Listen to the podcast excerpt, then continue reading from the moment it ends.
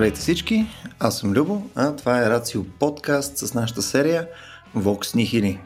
А, днес сме заедно с Стоян и решихме така в а, камерен състав за разнообразие от последните ни няколко епизода да запишем една относително силно сериозна тема, даже бих казал една от най-сериозните теми, които сме подхващали.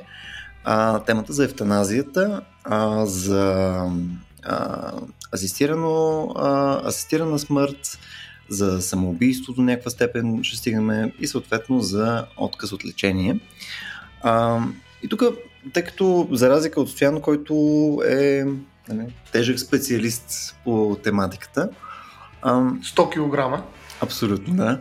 Минимум а, живо месо. А, аз съм по-скоро а, просто с интерес по темата. И съответно, нали, като един типичен ужасен а, либерал, а, нали, ако някой ме пита на улицата по дефолт, нали, за или против а, а, опцията човек сам да може да, да си а, нали, да има асистирана смърт или съответно се откаже от живота си под някаква форма а, самоделно и така нататък, по-скоро автоматичният ми отговор а, би бил да. Сега, а, подготвяйки се за това нещо, съответно прочетох някакво количество неща, все пак за да може да задаваме и някакви адекватни въпроси нали, към Стоян. А, оказа се, че имат много, а, много нюансирани а, аргументи в едната и в другата посока, тъй като в крайна сметка, каквото я говорим, това ти е относително силно поляризирано, като абсолютно всички неща, за които си говорим напоследък. А, обаче се оказа, че не е задължително изцяло поляризирано в посока а, нали, либерални политики срещу консервативно мислене и така нататък. Една идея е малко по-сложно от това нещо. Е, за мога да заходим стояне, викам, първоначално да се опитаме да направим някаква разлика, всъщност каква е разликата наистина между самоубийство, между ефтаназия, асистирана смърт, отказ от лечение и така нататък. Да видим какви, какви са точките, по които това, тези неща се различават едно между друго, за да може да видим след това откъде проистичат и проблемите до някакъв степен. Люба, аз даже бих добавил още две понятия, а, като видове ефтаназия. Пасивна и активна ефтаназия, между другото. Макар че това ще го оставя, може би, на страна. Първо тези четири, за които каза, а, да изясним малко от малко, пък по-нататък ще видим дали има нещо такова като нали, пасивна ефтаназия. Но а, аз бих почнал от отказа от лечение, защото той е най-така софт, най-малко са като че или не са по дефолт последиците свързани с смъртта на, на лицето, но отказа от лечение нали, а, една бариера, при която лекаря не може да се намеси и да реагира на някакви вредни процеси, които се настъпват в тялото на пациента. Тоест пациента така десезира лекаря и казва остави ме на болестта. Болест, която може да доведе ако е терминална, е до смъртта на пациента. Тоест отказа от лечение е буквално оставете ме на мира, нека се случва каквото се случва в тялото ми, това си е моя работа. Mm-hmm. И работа на моето тяло. Така че отказа от лечение е нещо, което е уредено в България, напълно допустимо. Всеки може да се откаже от лечение. Това е воля изразена срещу медицинската интервенция и се зачита юридически валидна. Е. Има една разпоредба в Закона за здравето, която казва, че ако Става въпрос за отказ от живото спасяващо. Аз бих казал тук, че възможно е живото поддържащо, защото живото поддържащото е вид живото спасяващо лечение. Ако отказа е от такова лечение, е възможно той да бъде преодолян с решение на ръководителя на лечебното заведение. Не на лекаря, който осъществява лечението, а на ръководителя на лечебното заведение. Като ключовото тук, между другото, е думичката може. Тоест не е длъжен ръководител на лечебното заведение да преодолее такъв отказ, защото Предполага се, че последицата от такъв отказ е смъртта, защото говорим за отказ от живото спасяващо лечение. Той обаче може на какви преценки, на какъв аргумент ще базира това свое решение, Закон за здравето изобщо не разказва. Тоест изцяло говорим за преценка по целесообразност на ръководителя на лечебно заведение. Така че той, в този случай той може не е нужно, да, не е нужно да, да подава някаква обосновка и така нататък. Така ли? Той да, просто не е нужно и да се мотивира. Да. Хм. И това е доста сложна ситуация, защото нали, обикновено в правото се изисква а, наистина мотивиране на подобно решение, защото това е твърде сериозно решение. Mm-hmm. А, дали да продължиш лечението въпреки волята на пациента, защото ако не го направиш, ще настъпи смъртта му. И едновременно с това не помагаме по никакъв начин на този ръководител да вземе той това решение. Mm-hmm. Той трябва да изхожда от собствените си морални съображения, религиозни, културни нали, наследства и проче, а, но в никакъв случай закона не му помага. Не му помага. И след това обаче не е възможен и контрол върху това решение. Да. А защо, защо е ръководителя? Смисъл, тук, тук казваме, че практически един администратор а, може да взима едно много тежко решение. Смисъл, това даже ми се струва, че и лекуващия лекар е по, а, по-правилният човек да може да го вземе. Ами, предполага се, че всъщност решението не е експертно. Нали, в тази си част, която е експертна, решението касае толкова, доколкото да се оцени това лечение дали е живото спасяващо. Лекаря преценява, че лечението наистина е живото спасяващо. От там нататък лекаря като специалист вече е десезиран, той не може да вземе решение, трябва да отидем до ръководителя на лечебното заведение, който като менеджер и като човешко същество най-вероятно трябва да прецени на тази нали, част в иерархията на лечебно заведение, явно на него се разпределя тази тежест, да прецени mm-hmm. дали чисто житейски, как той смята в тази ситуация, дали да продължи лечението, т.е. да каже на лекуващия лекар, въпреки отказа от лечение, продължи или да каже, добре, ще зачетем нали, това решение mm-hmm. на а, с пациент. Разбира се, тук винаги се поставя въпроса доколко пациентът е компетентен в кавички, т.е. доколко разбира а, от какво се отказва и какви ще са последиците. Т.е. винаги отказа от лечение е информиран. Той трябва да бъде даже няколко пъти, така метафорично казано, по-информиран, отколкото да. съгласието за лечение. И то, то, то, това, тази тематика, между другото, ще присъства все през целия ни разговор до голяма степен, mm. когато говорим за, за това. Но тук, между другото, това започва по-странно, отколкото очаквах. В смисъл, mm. даже не е някаква етична комисия, която го прави администратор. Това е едно от по-особените неща, които Менеджер все пак. Той не е толкова администратор, кой, колкото е управител. Нали? Той е ръководител на лечебното заведение. Той управлява това лечебно заведение. Разбира се, възможно е в това лечебно заведение да действа някакъв вътрешен правилник или документ, някаква процедура, добра практика, която да урежда такъв тип случаи. Аз до този момент не съм виждал подобно специално отношение към отказа от лечение в рамките на определено лечебно заведение, но е напълно възможно този управител, ако мисли перспективно или пък ако твърде често се сблъсква с такива ситуации, в един момент да седне да свика някаква комисия, която да мисли върху този въпрос и да излезе с някакъв документ, процедура, как се прави всъщност това решение тогава, когато стане необходимо вземането му.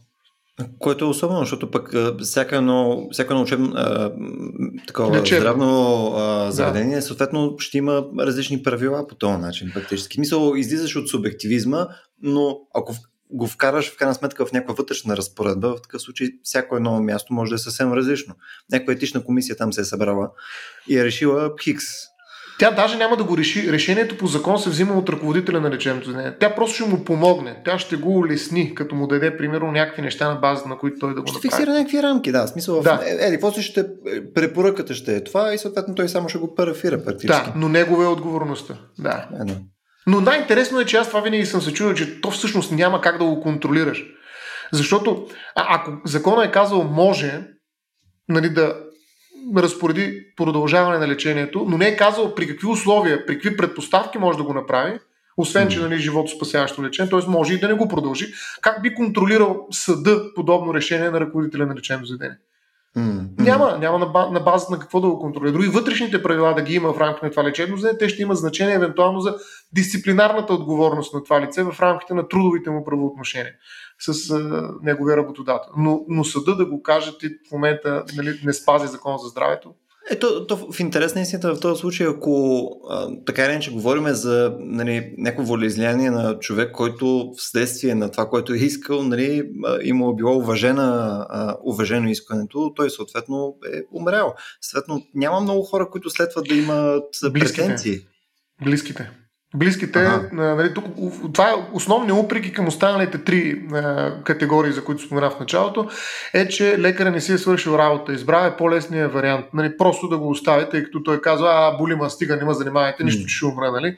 И поради тази причина е избрал по-лесния, мързеливия вариант, този, който не отговаря на спецификата на неговата професия, на това, че той трябва да се бори до край за човешкия живот, на това, че той трябва да продължи след като става въпрос за опасност от смърт, независимо от волята на пациента дори. Тоест, ето това е упрека, който е нали, категоричен във всяка една от тези ситуации, за които ще говорим и той идва обикновено от близките, които казват, ти не видя ли, че той много го болеше в тази ситуация. Mm. Той иска само да спре болката, ама не знае, че като спре болката ще спре живота. Да. да. Бе, да, да направим все пак разлики с останалите а, три а, направления. Добре. Ами, значи това беше отказ от лечение, който понякога може да е отказ от живото спасяващо лечение. Самоубийство е в другата крайност, което е така доста освободено от всякакъв медицински контекст. Нали? Просто един човек решава сега да, самоубива. Нали? Това не е свързано с никакво заболяване, може да го направи всеки, когато реши. Това не е инкриминирано по същия начин, както не е инкриминиран и отказа от лечение. Няма такова нещо като наказание за това, че някой е извършил опит за самоубийство. Защото, разбира се, ако е извършил самоубийство, сега няма да наказваме мъртви хора. Отдавна не го правим в Европа. Но а, ако приемем, че самоубийството е нещо, което трябва да се инкриминира, то тогава опитът за самоубийство трябва да се инкриминира. Няма такова нещо. Нали? Тоест, самоубийството е също толкова свободно, бих казал, както и отказа от лечение. И по средата остават тези две неща, за които ти също спомена, а именно асистираното самоубийство, което е близко до самоубийството, и ефтаназията, което е близко пък до отказа от лечение до някъде. А, асистираното самоубийство може би не е по-лесно да се разбере. Самоубийство, при което участва в още едно, пък може и повече лица, защото аз да речем не искам или не мога да извърша собственото самоубийство сам. А, не съм достатъчно смел, не съм физически, тъй като съм парализиран, способен да направя това нещо и искам някой да така се каже, да ми бие инжекцията, или пък да ми даде лекарството, което аз да, да погълна, или пък аз да направя нещо, а, а, но да, да ме подпомогне. Аз ще направя последната крачка, така да се каже, при асистираното самоубийство, но някой ще ме подпомогне. Mm-hmm. А, и това нещо е инкриминирано в България. Стигна до ефтаназията и то е инкриминирано вече в 127 от закона за, от Боже, наказателния кодекс.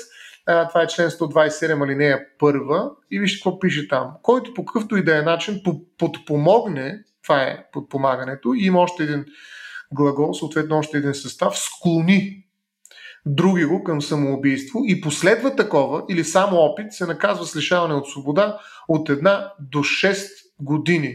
До 6 години. Втората линия има един специален състав. За същото престъпление, извършено спрямо непълнолетно лице или спрямо лице, за което виновният знае, че е неспособно да ръководи постъпките си или че не разбира свойството или значението на извършеното, наказанието е лишаване от свобода от 3 до 10 години. И това е така сравнително непротиворечив състав в наказателния кодекс. Има за цел да ограничи такава намеса, особено в алинея 2, когато пък извършителят не е наясно съвсем какво точно прави, в едно чуждо самоубийство. Нали, ако някой ще самоубийства, това е негова работа. Нали, ако някой тръгне да го склонява или да му подпомага, вече е проблем. И съответно виждаш лишаване от свобода mm. от или колко си до макс 10 години. Така че подпомагането самоубийство, аз съм убивам, а не съм достатъчен сам, трябва ми още някой друг, който ми носи, примерно, лекарството. Да, дава посредствата по някакъв начин. Да, някаква форма на съдействие. Да. Това е стираното самоубийство. Ефтаназията а, вече е нещо, което също е забранено, но не е инкриминирано по същия начин, т.е. ние може да го видим в 127, нали, но не е инкриминирано като някакъв отделен състав, така че да направим някаква разлика, каквато се опитваме да направим сега с теб Mm. Ефтаназията е забранена изрично, че в България не се прилага ефтаназия в Закона за здравето. Забранена е. А, казано е, че не се прилага в България. Защото нали, ние не можем. То, въобще не всяко нещо, което казва закона е в рамките на България. Защото е български закон. Но така или иначе ефтаназията като че ли изглежда някакси малко по-различно понятие. Сега, ако се опитаме да направим разлика между ефтаназия и астирана репродукция, а, би трябвало да... А, да, стирана репродукция. А, това е една друга тема, да. Като, защото така малко тръгвам, а, честно казвам, трябва да си призная, малко по-лекторски говоря в момента, защото е наистина нещо, по което не, не, се занимавам от доста време и с моите студенти много пъти сме оговорили, затова малко по-автоматично говоря. А, та, Влизаш в коловозите вече. Влизам в коловоз, което не е хубаво, да, не е хубаво. Но а, ефтаназията, ако търсим такава разлика, защото можем и да не я намерим, а, означава всъщност а, такава, такова подпомагане от страна на другото лице, което не самоубива, което е, е всъщност качествено определящата причина за настъпване на смъртта. Тоест, аз вече от помощник се превръщам в главно действащо лице на смъртта на някой друг. Аз просто му бия инжекцията и той умира. Нали, след като той се е съгласил, защото аз смятам, че няма такова нещо като недоброволна ефтаназия. Нали, всяка ефтаназия трябва да е доброволна, някъде се различават тези два вида ефтаназия, но недоброволната ефтаназия на практика вече е убийство. Нали, каквото и да си говори. Вярвам, че има някакъв специфичен мотив, примерно да му сложа край на мъките, ама човека не ще този край. Аз обаче не доброволно казвам, бе, много съм че стига толкова. Нали? Това вече е убийство, не е никаква ефтаназия. Hmm. А, докато доброволната ефтаназия е тази, която е ефтаназията и там нали, аз съм този, който, другия човек, не самия този, който почива, който умира, е главно действащо лице. Разбира се, тук може да има различни мотиви, също, и дори и при доброволната ефтаназия. Защо го прави? Защото той просто иска, защото е болен, защото е терминално болен, защото много го боли, защото няма никакъв шанс, освен да живее некачествен живот. И тук вече идват едни други понятия, между другото. Любо, не знам дали си ги чувал, за добра, за хубава дори, което е доста специфично, за достойна mm. смърт. Нали, това са вече други концепции, които отиват към смъртта като понятие. Да, само да те върна към а, сравнението между евтаназията, съответно и да. асистираната смърт. Мисля, тук а, до голяма степен говорим за а, наистина последната точка, мястото, където вече е извършителя практически. Тоест, в асистираната смърт говорим, че ако имаш бутон, грубо казано, с който нали, настъпва съответно смъртта, човека го натиска. Човека, който иска да, нали, да приключи mm-hmm. живота си, той го натиска. В случая на ефтаназията някой друг го натиска вместо него. Mm-hmm. В смисъл, примерно лекаря го натиска вместо него. Но а, в това упростяване, между другото, не съм сигурен, че съм съгласен с теб там покрай това, което кажеш, че ефтаназията е нещо, което изцяло зависи от съгласието на човека. Защото ние използваме ефтаназия също и като говорим за, а, примерно, ако искаме да а, да убиеме някакво болно животно, примерно, ето жирафа страда и съответно отиваме и прилагаме ефтаназия. А, нали, не го убиваме, никой не казва убиваме. Мога да кажем приспим, което е много чаровно, обаче нали, не, не го приспиваме. А, а, да. Идеята ми е, а, може би, не съм сигурен, това в българското законодателство или конкретно ефтаназията се прочита по този начин, тъй като на доста места пък срещам, че ефтаназия конкретно се подчертава, че а, приключване на живот без съгласието на човека. Ем, тогава, нали, наистина това е, как да кажа, пак се връщам на това, това е прикрита такава ефемизъм, прикрита форма mm-hmm. на убийство. Нали, просто а, как приспиване. Нали. Сега, да, не, не е приспиване. По същия начин не е ефтаназия. Баш убийство си е. Въпросът е, че при животните нали, там няма съгласие изобщо, нали, няма воля, няма свобода. Нали, ако тръгнем до там да стигнем, нали, поне юридически не е призната такава. А, от тази гледна точка не може да говорим нито за доброволна, нито за недоброволна ефтаназия. Там ефтаназията си е ефтаназия. Доста по-просто нещо. Просто слагане на края на живота на това животно. Биологичния му живот. И от тази гледна точка, нали, проблема дали е доброволна или недоброволна не стои. Може да използваме, така да се каже, малко по- а, неотговорно понятието ефтаназия. Когато говорим за хора обаче, нали, когато става просто за ефтаназия на човек, във всички случаи тая ефтаназия може да съществува според мен като отделно понятие различно от убийство, само и единствено ако е доброволна. Това е моя позиция. Разбира се, mm. а, аз мятам, че има основание за това и в Закона за здраве, защото там е казано, че в България не се прилага ефтаназия. Ем това, ако беше недоброволна ефтаназия, ще е повече от ясно, защото недоброволната ефтаназия е убийство, mm. т.е. престъпление. Да, така, това е урегулирано по друг начин. Да, касаят нали, става въпрос за случаи нали, на, на ефтаназия, т.е. смърт след съгласие на пациента. И ако, то на пациент. Ако казваме, че ефтаназията е ефемизъм, практически както е приспиване, а, тук бях срещнал един много интересен цитат, че нали, асистираната смърт също е практически ефемизъм. Нали, той е против нали, практически начина по който ние третираме медицина от завинаги, както има медицина. Нали, той е против хипократовата клетва, той е против международния код на етика там на лекарите и така нататък. То не е нещо, което а, приемаме, че е в а, в първомощията и в, в инструментариума на лекарите. Това е за някой друг, това е за палачи, това е за, за други хора с други длъжностни характеристики. А. Тоест, нали, това е съответно прочета, който е на хората, които са против а, това нещо. А, съответно, а, мога да видя защо това е по този начин. Нали, изведнъж се оказва, че работата на лекаря, освен да, да лекува, да успокоява, нали, да, да помага и така нататък, а, изглежда, че някакси се удължава с една стъпка. Нали, за да помогне, той трябва съответно практически да умъртви. И там вече започва да става един малко по-сериозен проблем. Изведнъж длъжността му характеристика става много по-широка, отколкото той е подозирал дори самия. От спасител става убиец. Ефективно, Сега, да. Да, тук е точно едно много важно уточнение също за евтаназията. Къде намира приложение тя, за да стане убийството, нали, някакви пара такива форми на убийството, да станат евтаназия, нали, да влезат в един друг режим на регулация. Ами значи първото нещо е дали говорим само за пациент или за всеки човек. Аз мога ли, примерно, или един човек без да има никаква причина да отиде и да каже искам евтаназия. Ма защо искам? Ми пистаме от живота. В смисъл, този живот вече не искам да го живее. Искам евтаназия. Тоест, задължително ли е лицето, спрямо което се прилага тая евтаназия, да е пациент? Е първият въпрос. Mm-hmm. Втория въпрос. Задължително е лицето, което ще извърши, т.е. агента на евтаназията, т.е. което ще подпомага, ако решим, че е асистирано, продукт, асистирано убийство и така нататък. Ако това нещо приемем, че има агент, той човек задължително ли трябва да е лекар или медицински mm. специалист? Тоест, дали става просто за отношение между всеки едни случайно подбрани хора или става просто за отношение между лекар и пациент? Ефтаназията като цяло, разбира се, позиционира точно в това отношение лекар-пациент, по принцип. Тоест, винаги говорим за ефтаназия на пациент. А пациент има дефиниция в Закона за здравето, какво означава това нещо. Това е лице, което е потърсило или на което се оказва медицинска помощ. Тоест, не е казано, че е болно, ама идеята е, че най-вероятно за това става въпрос. Имаме болен. Така че този болен всъщност трябва да поиска нещо повече, той трябва да е терминално болен, казваме, за да почнем да говорим нали, сериозно за юридическа регулация на ефтаназията. Иначе другото е прищявка. Ако искаш, хой се самоуби. Нали, mm-hmm. Няма никакъв проблем, никой няма да съди за това нещо, но ако ще занимаваш нали, правото, държавата, лекарите, лечебните заведения и прочее с твоя проблем, значи ти трябва наистина да имаш сериозно основание за това, а именно да те боли много и да си терминално болен. Тоест, почваме малко повече да квалифицираме пациента, за да може той да постави въпрос за евтаназията пред лекаря. Сега, защо точно пред лекаря? Както виждаме при отказа от лечение, това се случва пред ръководителя на лечебното заведение, не пред лекаря. Лекаря не се занимава с това да реши дали да продължи лечението, ръководителя. Тоест, това е някакво менеджерско решение, а не толкова медицинско. Защо това е така? Ами защото наистина на лекаря не му е работата. Той спасява, не убива.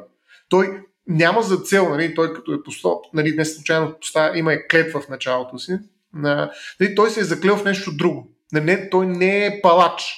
Mm. Дори да е, нали, така как да кажа, един много внимателен палач. Нали, въпреки това остава палач. Нали, това компрометира не просто неговия, неговата професия, неговата клетва, неговия смисъл. Нали, дефиницията му на лекара. Защо обаче въпреки това някои настояват както пациента да е квалифициран, терминално болен с много сериозна болка, така и лекаря, т.е. палача, така да се да е освен медицински квалифициран, също така и да е много наясно какво точно прави, т.е. да разбира смъртта. Ами за да може да преведе, малко като нали, онзи с а, лодката в царството на Хадес, нали, а, за да не плуваш нали, на гръб, нали, докато акулите те издат помежду, т.е. болката те, те пари, нали, докато отидеш в царството на Хадес, нали, ти да имаш някой, който да ти помага да минеш през този процес по възможно най-лекия за теб начин. Тоест това е някакъв един вид адвокат, който ти помага да намериш най-лесния път до това, което искаш да стигнеш, до смъртта. Така че mm. в този смисъл ролята на, ако искаме да обосновем все пак медицинската квалификация на извършителя на ефтаназията, а, ролята на лекаря е да помогне на пациента да достигне най-бързо и най-безболезнено до смъртта, а не да му даде смъртта. Смъртта е неизбежна. Всички ще получим смърт. Единственото, което той прави, когато извършва ефтаназия, е да съкрати и облегчи пътя до смъртта. Тоест той не дава смърт. Той дава маршрут, така се каже, към mm. тази смърт. И затова там отново е необходима някаква професионална квалификация, някакво знание специфично, което лекаря притежава за разлика от мен. Ако аз тръгна да ефтаназирам тебе, нали, със сигурност ще се видиш чудо. Да Благодаря ти предварително. Да, дори да искаш, нали? а, но ако е лекар, все пак най-вероятно ще е по-добре. Тук, между другото, има един много хубав цитат от а, доктор Едвард Трудо, а, който го прочета на английски. Той е част от цитат, но е много, много в тази посока, това, което ти казваш, нали, че той да. трябва нали, да постеле пътя, нали, да, да опосредства и съответно да предразположи и така нататък човек към неизбежното. И съответно той е to cure sometimes, relieve often, comfort always. Тоест, нали, да, да лекуваш понякога, да облегчаваш често и да утешаваш винаги.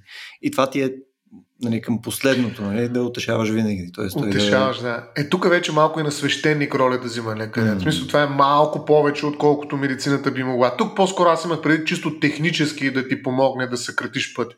Mm. Но нали, такава функция едва ли не на, на изповедник е, вече е малко повече според мен. Да, красиво е, художествено, естетически е, но, но, но не е за лекари. В смисъл, ако влезеш пирогов в реанимацията, това изглежда да. out of space, нали, тотално. Точно така. Добре, тук а, мисля, че една от по-големите теми, в крайна сметка, до която искаме да стигнем, а, е ако, ако представяме си, че утре се превръщаме примерно в а, а, новата Швейцария или Холандия, където това вече е нали, урегулирано по някакъв начин, там могат хора да, да поискат асистирана смърт. А, съответно, ако ако това го имаме налично и в нашето законодателство, едни от най-големите съображения, които ще се появят, както и за мен ще се появят, нали, естествено, е, че нали, всеки от нас има някакви истории с, свързани с грешна диагноза или съответно някакво неправилно, неправилно лечение а, или някаква просто смотана комуникация с лекуващия ти лекар нали, или, или като цяло просто нали, съответно лечебното заведение нали, не ти вдъхва перфектно доверие за каквото и да е. Нали. случва ми се, такова съм даже научен лекар и съм бил, може би, тази отивам друг очен лекар, това не е окей. Okay. Нали. Обаче, може, да, ти може да се окажеш нали, в ситуация, в която нали, това а, под някаква форма се упражнява някаква, някакъв вид на натиск или съответно има грешни а, такива, любимата ти дума, инсентиви в съответното учреждение. А, не, и съответно човека, който бива притиснат от обстоятелствата, било то заради финансови стимули, било то защото семейството му му дава зор, нали, вече чака тая баба да си отиде, писне на всички искат тая баба да си отиде и така нататък, или защото, примерно, пък самите а, лекуващи лица там нали, поддържат някакъв тон, където изглежда, че едно от най-приемливите неща едва ли не е съответно да си вземе живота. Тоест, като погледнем през тази призма изглежда, че а, позволяването на нещо подобно, първо, че би зависело много стабилно на текущата инфраструктура, етическия и гръбнак и съответно а, изпълнението на цялото нещо, което на всичките тези нива изглежда относително притеснително.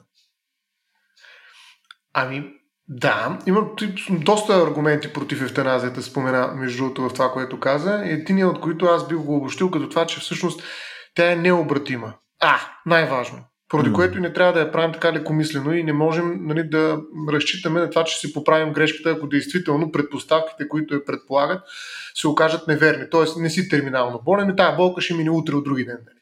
И се оказва, че ние те убиваме днеска, ефтаназия, добре, така ще го наречем, но се окаже, че всъщност то било на хаоса, но то няма как да го проверим и е необратимо. Нали, това е mm. много важен нали, флаг, нали, за който ти казва, мисли много внимателно преди да направиш подобно нещо.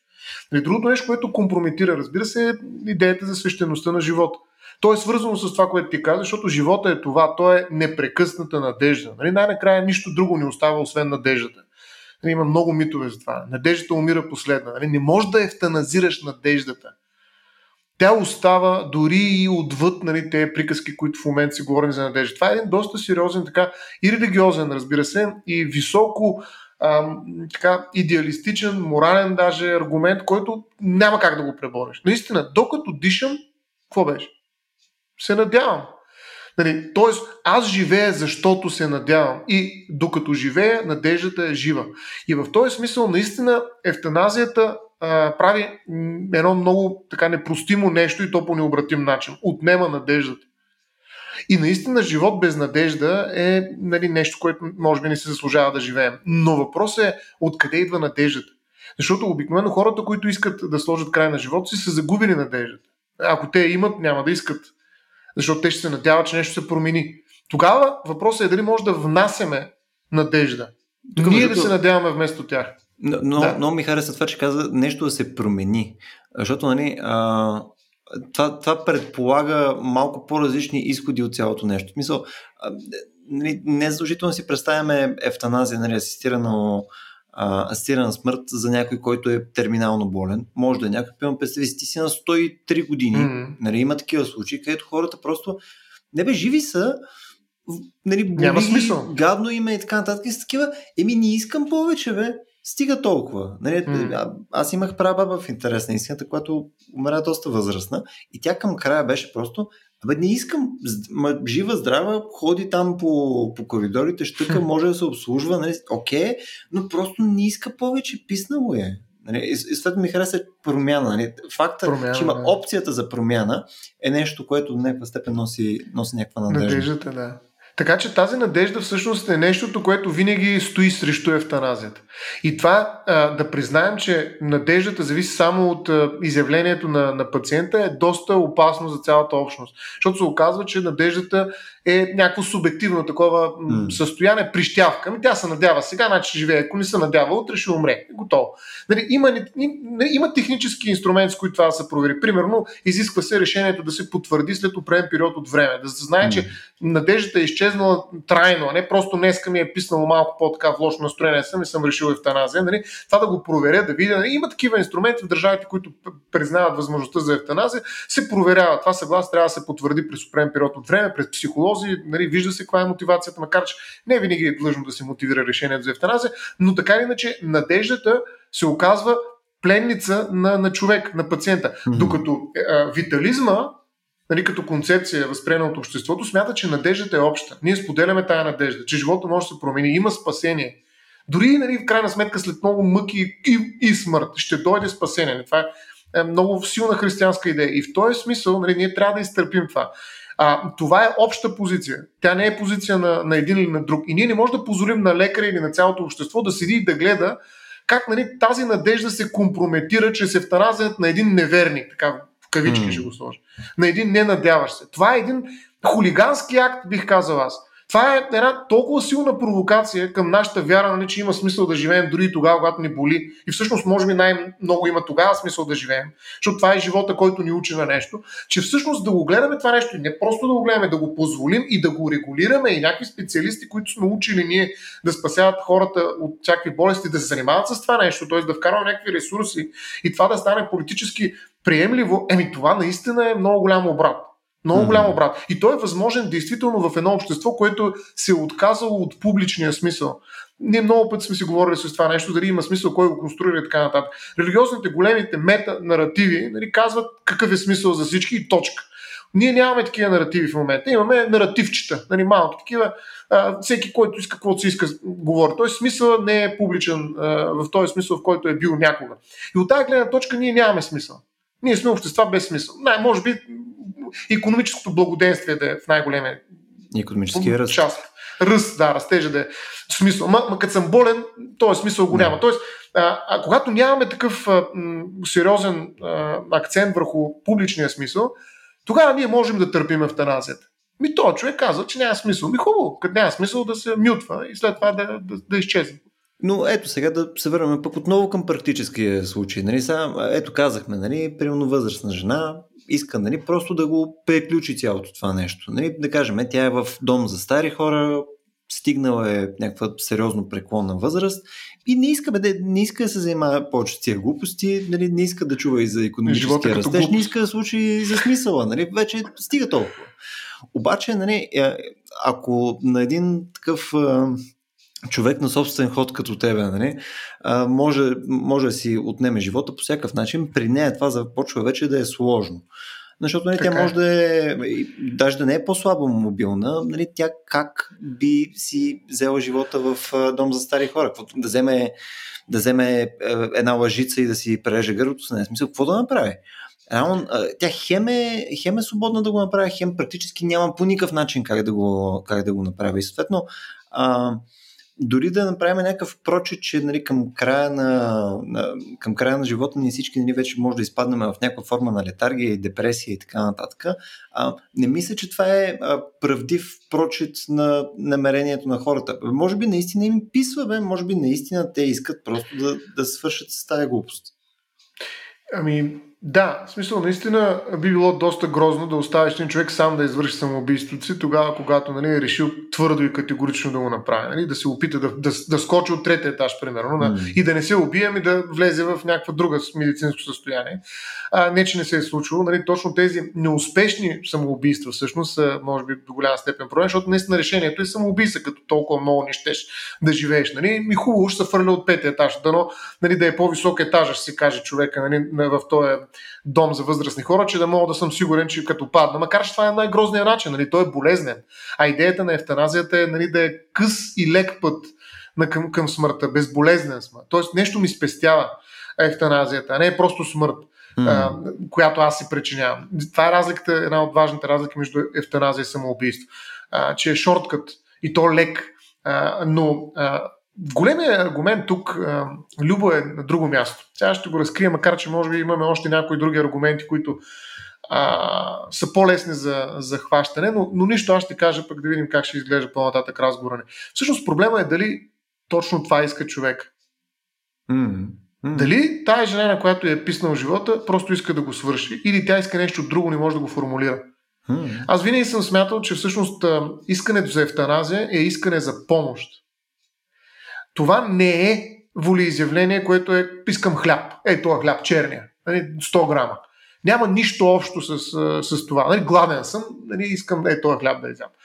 А, много по-различно е сезирането, нали, което прави искането за ефтаназия. Всъщност човека, който е загубил надежда, загубил е смисъл и му е писнало, казано по така по-комерциален начин, както е характерно за нашите пост-истинни общества, нали, а, без смисъл, писнало му е. Той всъщност не му е не, че иска смъртта, просто не знае какво прави живота си.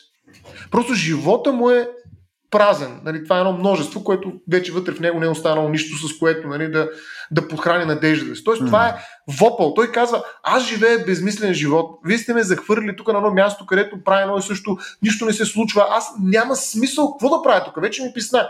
Нали, ако започнем разговор, добре, какъв е проблема? Ако, това вече не е разговор за лекара, не това е разговор за психоаналитик в най- мекия случай mm. на думата.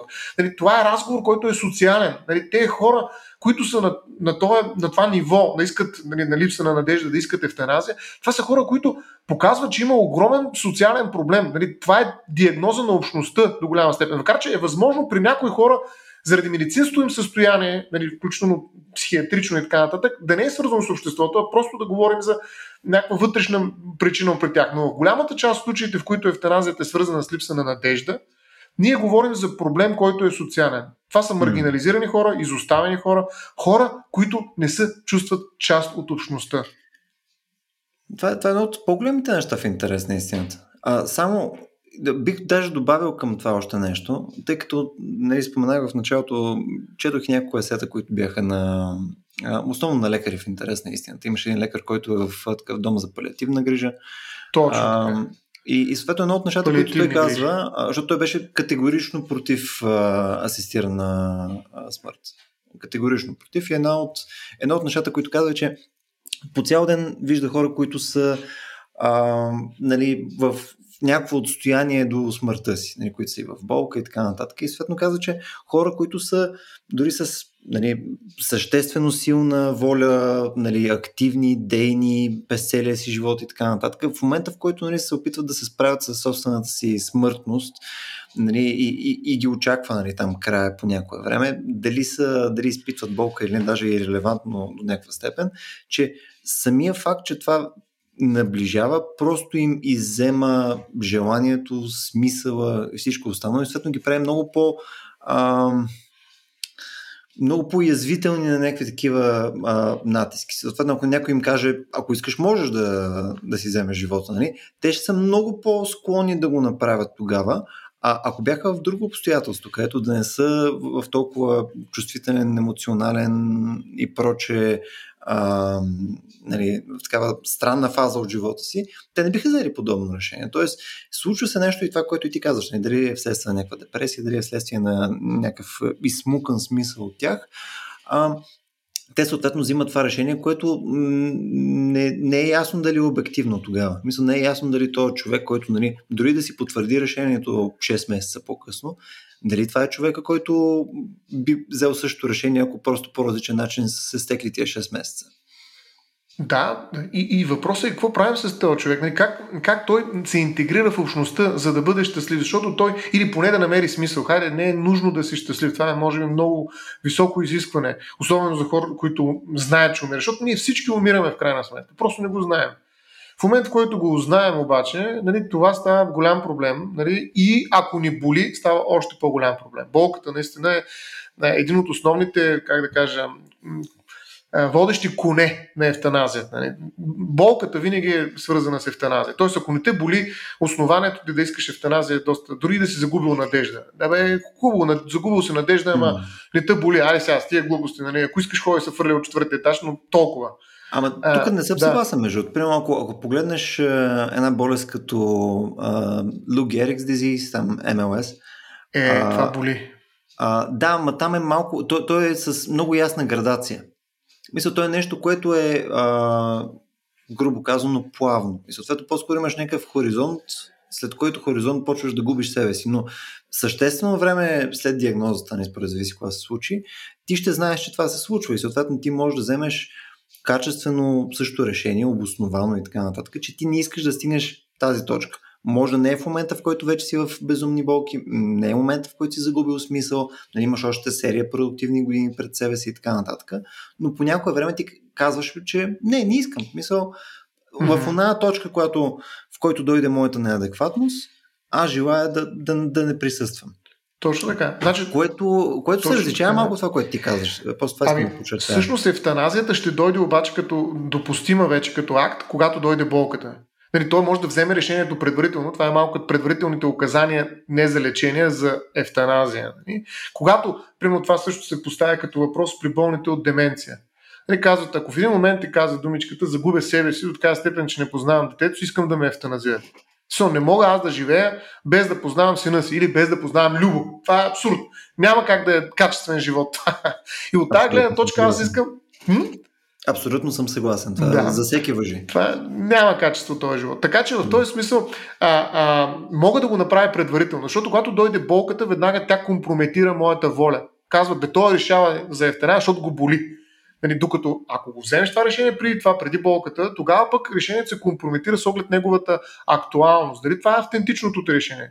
Или това вече е бивше решение, защото всъщност след като дойде момента, в който ти вече не помниш Любо, ама въпреки това си живееш сравнително окей, нали? И те питат, искаш ли евтаназия? И ти кажеш, какво беше това? Те ти го обясняват, ами не, не искам, днес искам да, да гледам телевизия. Нали? Ти кажеш, ако си човек, който чете нали, предварителното указание, помниш ли Любо? Не. Ами, значи тук пише, че трябва да те евтаназираме. А, що ще ме евтаназирате? Аз съм съгласна. Дали или съгласен. Така че в един момент може да се окаже, че онзи, който е изгубил себе си, вече не иска евтаназията, mm. която искаше себе си. Нали, тоест, а, става един проблем на идентичността, нали, който е винаги характерен при предварителните указания за лечение. Ние сме говорили за това, но а, идеята е по-скоро да работиш според мен с актуалния човек. Нали, Тоест сега, а не за бъдеще или за някакво минало, а с човек, който е сега. Той е който ще пострада от ефтаназия. Така че предварително указание за ефтаназия според мен е нещо, което трябва много да се внимава, да не кажа, че трябва задължително да бъде а, забранено и някакси да не се... Може да се пишат, няма проблем, но да не се зачитат и по никакъв начин да не са юридически валидни. А, тук искам да отново се върна на един цитат, защото наистина имаше много, много напоителни, между другото, коментари, а, нали, които четох от лекари. А, единият е прочета нали, на местата, където е забранено нали, а, нали, а, асистираната смърт, а, е, че всъщност липсата на това нещо не защитава живота, а по-скоро в немалко случаи нали, забързва смъртта. Особено за хората, които пък са способни все пак да си отнемат живота. И тук започва да става вече относително пък гадно. Нали? Това е в посока нали, за, а, за ефтаназията, че съответно хората не са специалисти в това да си отнемат а, живота, защото нали, не го правят ужасно често нали, и могат да правят глупости. Нали, съответно могат да направят нещо, от което да се наранят още повече и да са да. изцяло неспособни да се наслаждават на каквото и да е останало от качествения им живот нали, до края на живота им. А, съответно може да поискат пък и някаква, ако не са пък изцяло способни, а е забранено, могат да поискат от а, нали, техни близки да им помогнат, нали, пълно с някаква свръхдоза на лекарства или нещо друго. И съответно това серия пъти може да доведе до някакви пак ужасни а, последици, включая и криминални а, наказания, в смисъл този човек практически опосредства убийство. А, нали, и съответно нещата стават като някакъв едно наслагане на ужас. Нали, съответно някой иска това нещо, някой иска да му помогне с да приеме добри намерения в а, някаква част от случаите. Нали, съответно, тук просто хора ще бъдат наказани за спиране на една абсолютна трагедия. Нали, нали, това е в най-лошия вариант, нали, то това е един от най-силните аргументи всъщност за посоката на за асистираната смърт, че съответно хора искат нещо, нали, не могат да го извършат, някой друг евентуално трябва да им помогне за това нещо и най-накрая нали, може да се случи абсолютен ужас и с извършването, и с наказание за него и така нататък. Да, това е като аргумента с абортите. Нали. По-добре да ги направим закони, отколкото да правим нали, проблеми с е, криминалния аборт, но ние си казахме, че няма да говорим за абортите, защото това е друга тема. Но аргументът е същия. Въпросът е тук не е да ги оставим да правят каквото си искат, ама да им забраним. Нали, Тоест, забраняваме евтаназията, пък те да се оправят, защото пък да искат от нали, близките си. Представи си как изглежда така конкретна ситуация. Значи евтаназията много лесно може да се говори, както си говорим абстрактно, но ако влезеш в една конкретна ситуация и примерно прабаба ти, нали, която е била в това състояние, дойде и ти каже, ма вие имате много близки отношения, нали, ти страшно много обича, ти каже, бе, моля се, помогни ми. И ти знаеш, че извършиш престъпление. Каква драма? Тук ще стане Шекспир. Нали, смисъл, това е много изключително тежка ситуация. Това е ситуация, в която а, ти няма как да кажеш, чакай аз да прочета тук какво са писали хората нали, по този въпрос, я видя mm. в Vox или какво са говорили за евтаназията и да реша след това. Нали, аргументи за и против. И да кажеш, аз то ми е забранено. Да. нали, това е абсурдно. Ти, ти, ти си в, една, в режим на мислене, който е наистина радикален. Нали, един човек, който ти обичаш, иска именно защото го обичаш, да го убиеш. Така ли ще постъпи един човек, който обича друг, който иска да бъде убит? Ще го убие.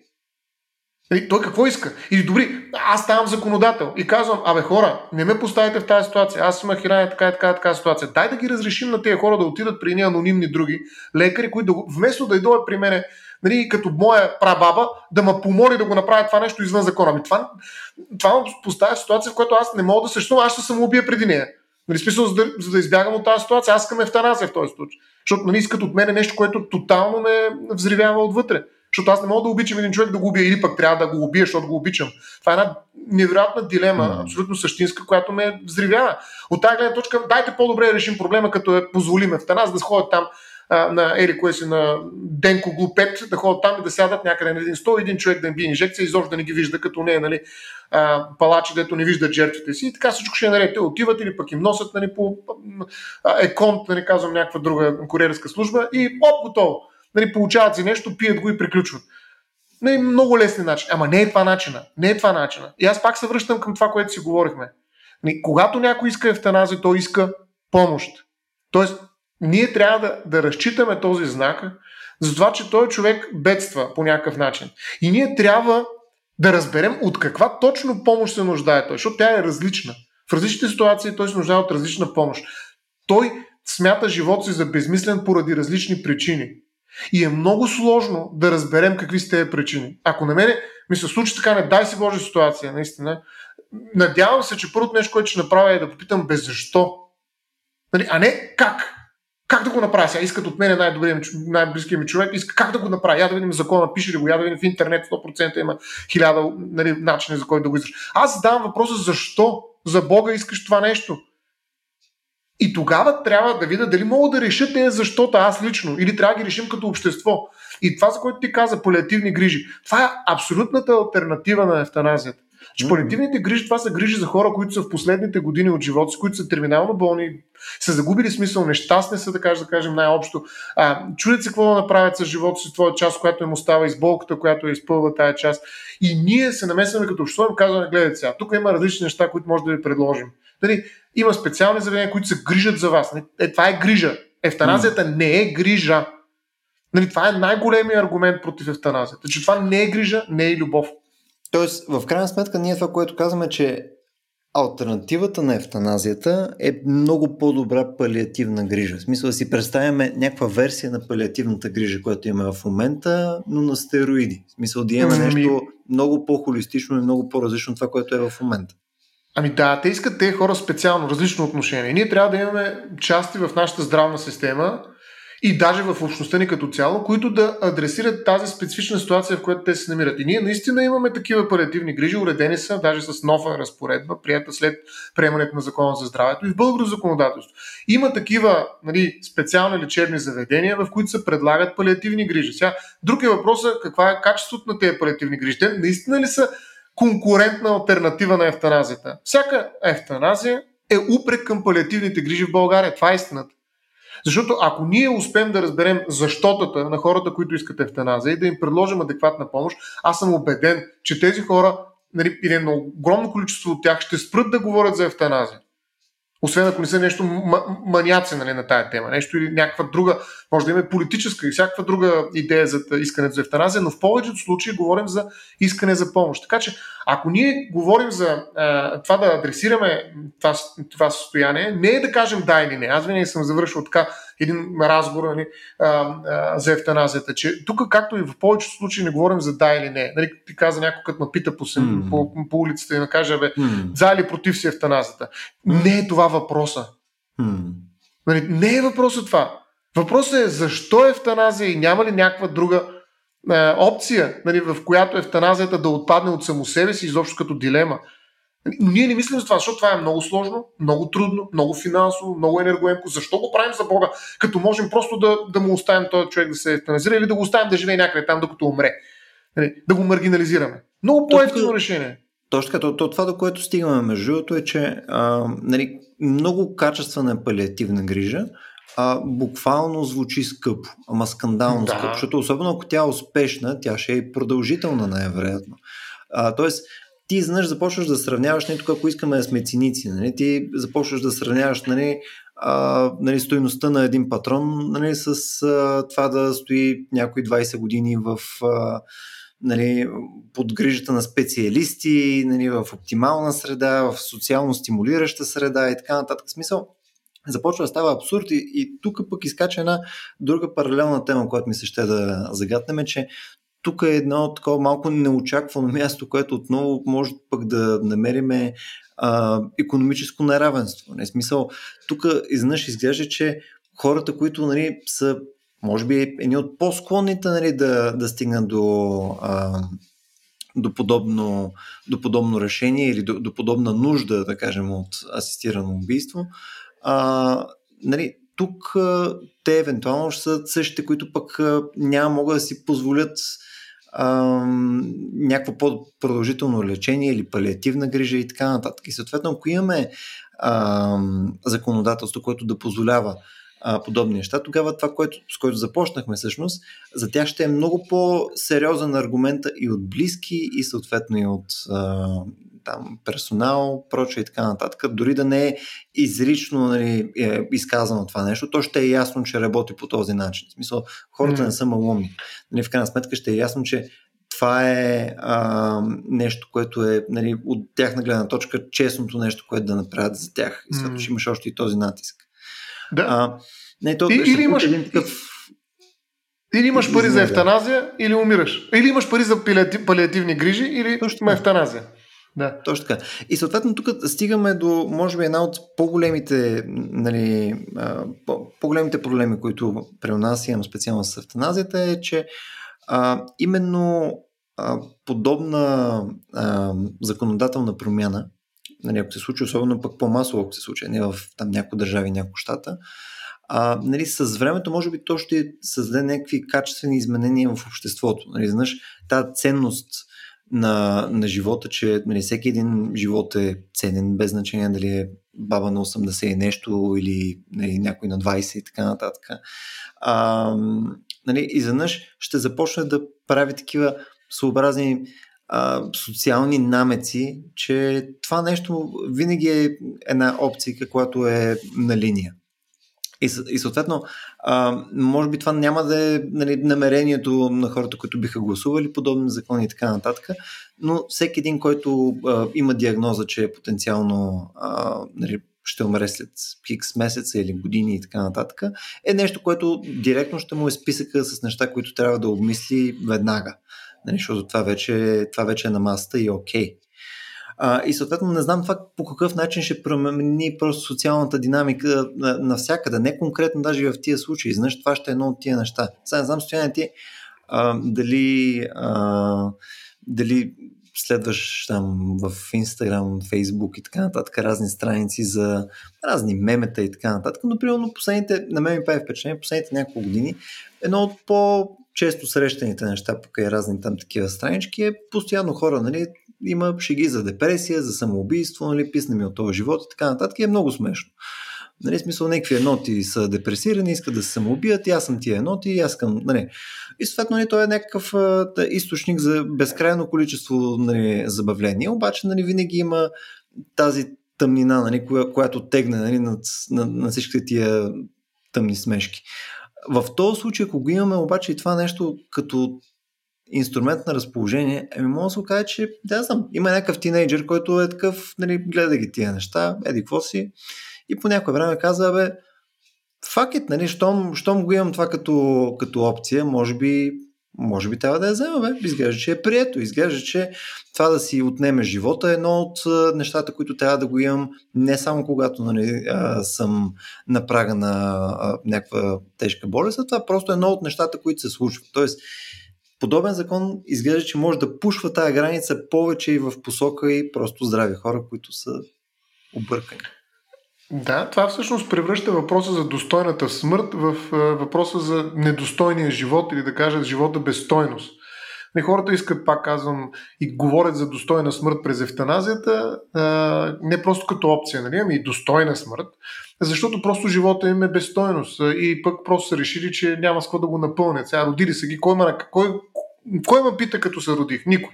Еми, на, сега пък ще ме питате дали искам да живея. Нали? Тоест, това е съвсем така, чисто логически може да стигнем до някакви решения, да кажем, че винаги смъртта е опция и това е така. Въпросът е дали ефтаназията е част от тази опция, т.е. самоубийството, пак трябва да го разграничим от ефтаназията и асистираната смърт. Ние сте малко полифонично говорим, аз говоря за ефтаназията и за асистирана смърт, но направихме тази разлика първоначално и видяхме, че те две неща са въпрос на, на мяра. Нали, в смисъл, че и когато говорим и за едното, говорим и за другото на практика, въпреки разликата, която съществува. Така че, е, за мен наистина това, което ти казваш, освен като послание, че а, живота има стоеност, както и надеждата, за което ти споменах, а, която зависи изцяло от а, от собственото субективно усещане, да, кажа, да, да не кажа от търсенето и предлагането. Защото нали, има твърде много хора, имаме 7 милиарда човека, не сте си говорили сте, е какво му е толкова стоеност на този живот, бе, човек? Човешкия живот. 7 милиарда. Ние до, до след няколко сме 10 милиарда, ние ще унищожим планетата, тук ще влезем в Вокс Вириди. Нали, там ще говорят 5 човека, където са оцеляни. Е, тогава вече живота човешкия може да има стоеност. Ама в момента, говоря не за стоеност, за цена, извинявай. В момента търсенето и предлагането е ясно определил, че живота, човешкия, цената му намалява, девалвира. И е нормално да дойде евтаназията да каже, бе, ти като нямаш стоеност, като не смяташ, че имаш, ме май са от тук, ние сме 7 милиарда. Нали, най-добре е да се махнеш, без да гориш тока, той се качва. Нали винаги ще дам тази опция. Тоест, ако ние искаме наистина да. Това може да звучи еко, представи си. Нали, ако искаме да спасим света, ми тай да ходим хората, да ги пускаме където искат, да им помагаме да се евтаназират така нататък. Защото ако говорим за цена на живота, на човешкия живот, нали, което разбира се изключва достоинството, тогава пазара е ясен. Ние се девалвираме категорично, освен в България, където нали, сега преброяването 2021 оказа се, че а, намаляваме, което означава, че живота в България нараства, има инфлация а, нали, нарастваме. Но както и да е, въпросът е, че а, а, когато се опитваме да адресираме това, пак казвам нещо, освен нали, да внимаваме с посланията, които правим, защото не говорим за цена, за стоеност, ние трябва да внимаваме и с решенията, които предлагаме. Защото дори, както е в стена, така и палиативните грижи може да са компрометирани. Има палиативни грижи, които просто не показват сериозността на ситуацията. Ние си говорихме с, с тебе за дрогата и с а, а, Вали. Обаче въпросът е, че дрогата не е решение. Нали, има някъде палиативна дрога. Нали, в смисъл, тези хора, ето, може би и ефтино решение, дай ги наблъскаме с LSD, те ще са щастливи и доволни, никаква ефтаназия няма да искат. Смисъл, просто ще ги питаме в началото дали искат просто да, да адресираме проблемите им, като ги направим част от а, а, част от някакво преживяване за общност, нали, за холистично mm. разливане в стането. Няма индивид, няма смърт. Каква евтаназия искаш, бе? Пи тук те лекарства, взимай те гъби, смърка и тук и всичко е наред, нали, няма проблеми. Каква е евтаназия? Ето решение. Нали, може да кажем, че това са палиативни грижи. Палиативни грижи mm. друг път, защото това не е грижа. Нали, това е бизнес. Нали, това е бизнес. Има едно търсене на хора, които искат да живеят, обаче без да имат смисъл, но и без да, това да ги прави проблематични като живи същества. Тоест, изпадаш в едно състояние, в което надеждата е ирелевантна с оглед собствената ти преценка за значимостта на живота. И важно е те да си напушен. Те са изменажирани. Мене ти си напушен. Всичко ти е кеф, ти нямаш индивид, няма смисъл, няма, няма, няма надежда, няма вяра, няма любов, няма нищо. Всичко, е, всичко ние сме едно цяло. Аз ще умра, утре някой друг ще се появи, тук това дърво, той е тези листа падайки, тук малко дзен, ама дзен напушен на медицински нали, а, а, съ, а, е, такива съдържания. И в крайна сметка евтаназията се превръща в наистина безмислено а, понятие, защото евтаназията удържа понятието за това, че ние като човешки същества се нуждаем от смисъл. Евтаназията е един вик за смисъл. И докато говорим за евтаназията смислено, ние продължаваме да се смислени същества. Да, ние сме се сблъскали с една ситуация, в която не може да открием смисъл и надеждата е изчезнала. Но ние продължаваме да сме смислени същества, т.е. ние сме достойни същества. Значи, само едно достойно същество, макар и стигнало до своя предел на, на надеждата си, може да иска евтаназия. Ако го другираме обаче, няма да има никакъв проблем. В смисъл, тогава евтаназията ще изчезне като проблем, но това не е палиативна грижа. Това не е грижа изобщо към човек. Но тук може би малко въпрос е на граници стояне, защото ти като казваш да го другираме, то в смисъл тук звучи се едно, пък си мислиш, че не може да използваме в крайна сметка някакви субстанции, така че да менежираме състоянието на хората. Не, очевидно можем. Не, то е въпрос на, на степента. Нали, смисъл, ако, естествено, ако държиме човек в постоянен делириум, нали, да, ние практически му отнемаме неговата идентичност и волеизлияние и така нататък. Но има най-вероятно начин, по който да може това да, до някаква степен, която да е приемлива, така че да помага. Да, много добре, много добре коментар, защото действително ние с субстанции работим, за да махнем болката обаче. Тоест, лекарите нали, го другират, бих казал, нали, но, го, но въпросът е защо го другираме. Дали го другират, за да махнат болката или за да го направят щастлив. Защото а, а другата альтернатива, те са две всъщност, и те са и част от палиативните грижи тези мерки, е за премахване на болката. Тоест, едно от правото на всеки пациент е да не изпитва болка, т.е. да ползва, т.е. той не може да не изпитва болка, но да, да бъдат използвани спрямо него лекарства, които намаляват болката или ако могат, не просто я ограничават, я премахват до някаква степен. Нали? Тоест... Питай бившия ми заболекар, между другото, нямах е, никакво такова право. Нямаше, не. Е, трябваше да смениш заболекар, значи. Бившия но, ми. Но, до бившия, да. А, за, а, а, за а, идеята на това другиране, за което аз ти казах, че а, нали, някакси прекъсва връзката на човека с смисъла, не е това, което премахва болката, защото това също е въпрос на отделен разговор, най-вероятно, за болката. Тя има много голям смисъл, нали, всъщност болката, но, а, но зависи коя болка. Тя също има някакъв предел. След определен предел болката няма, според мен, няма абсолютно никакъв смисъл. Е, тоест, ти трябва да държиш, но това е друг разговор. Болката трябва да държиш в определена, темперираш болката, за да има смисъл. Но въпросът е, че има дроги, които освен ще махнат болката, ще предложат нещо, което е mm. като че ли смисъл. Аз съм част от едно голямо нещо, няма никакъв проблем да умра. Нали, ето това не е правилно адресиране на проблема mm. с смисъла, който всъщност възниква в един разговор за евтаназията. Mm.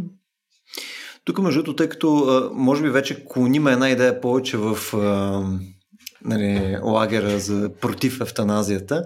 Нека да го продължим още малко нататък, тъй като има е, едно нещо, което ме е любопитно.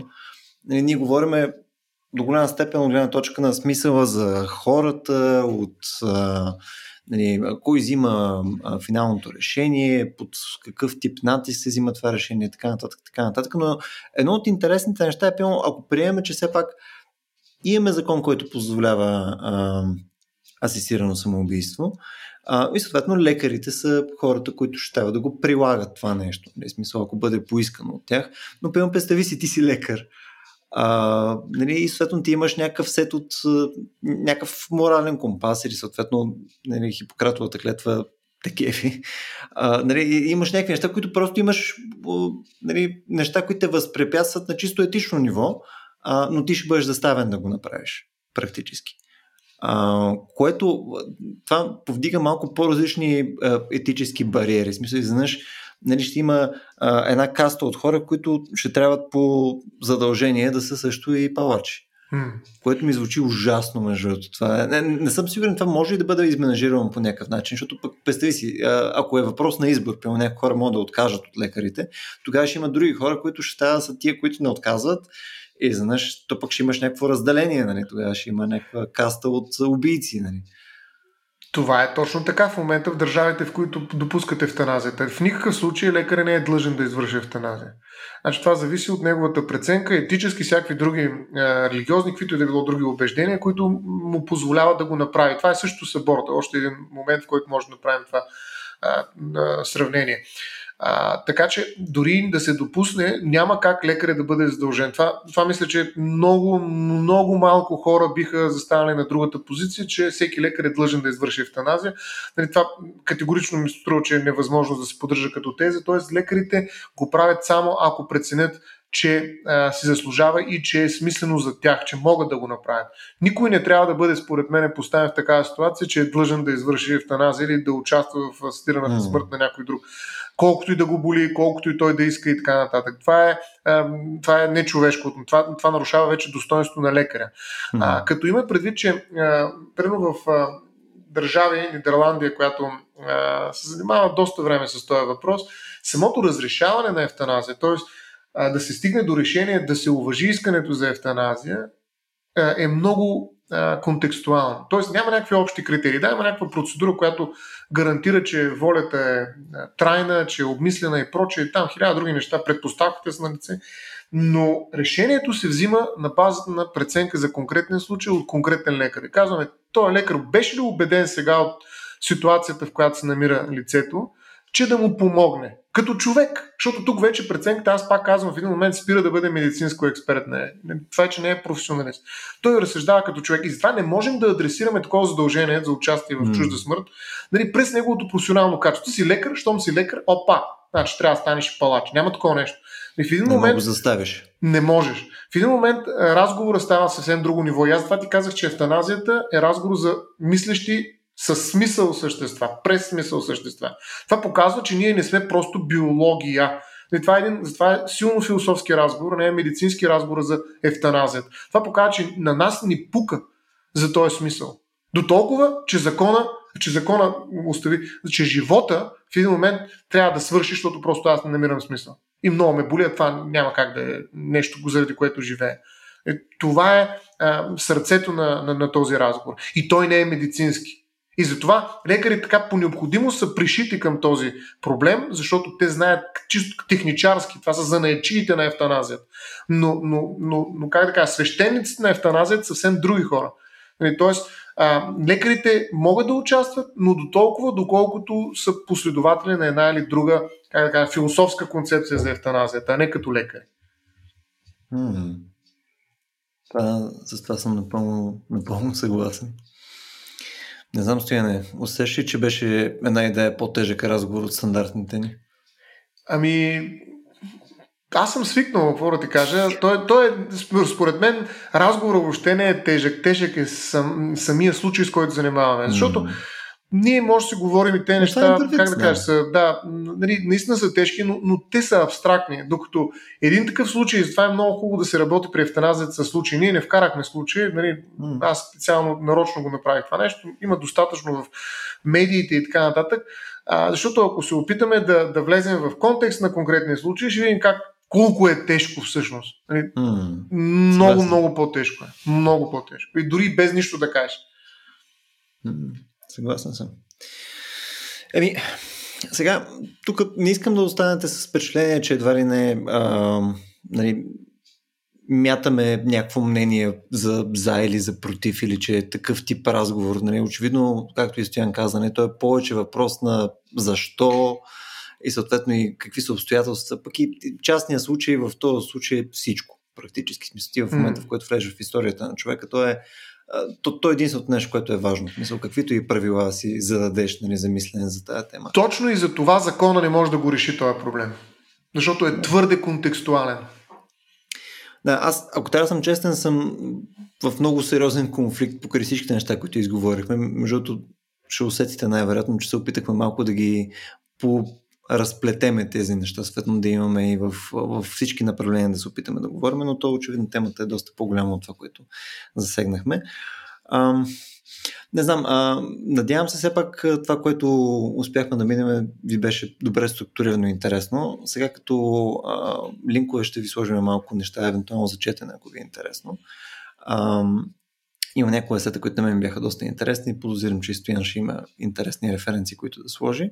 А, темата е огромна. А, имаше едно от, а, една, една инициатива наскоро в интерес на истината. Е, са, през лятото се случваше и мисля, по-рано през пролета.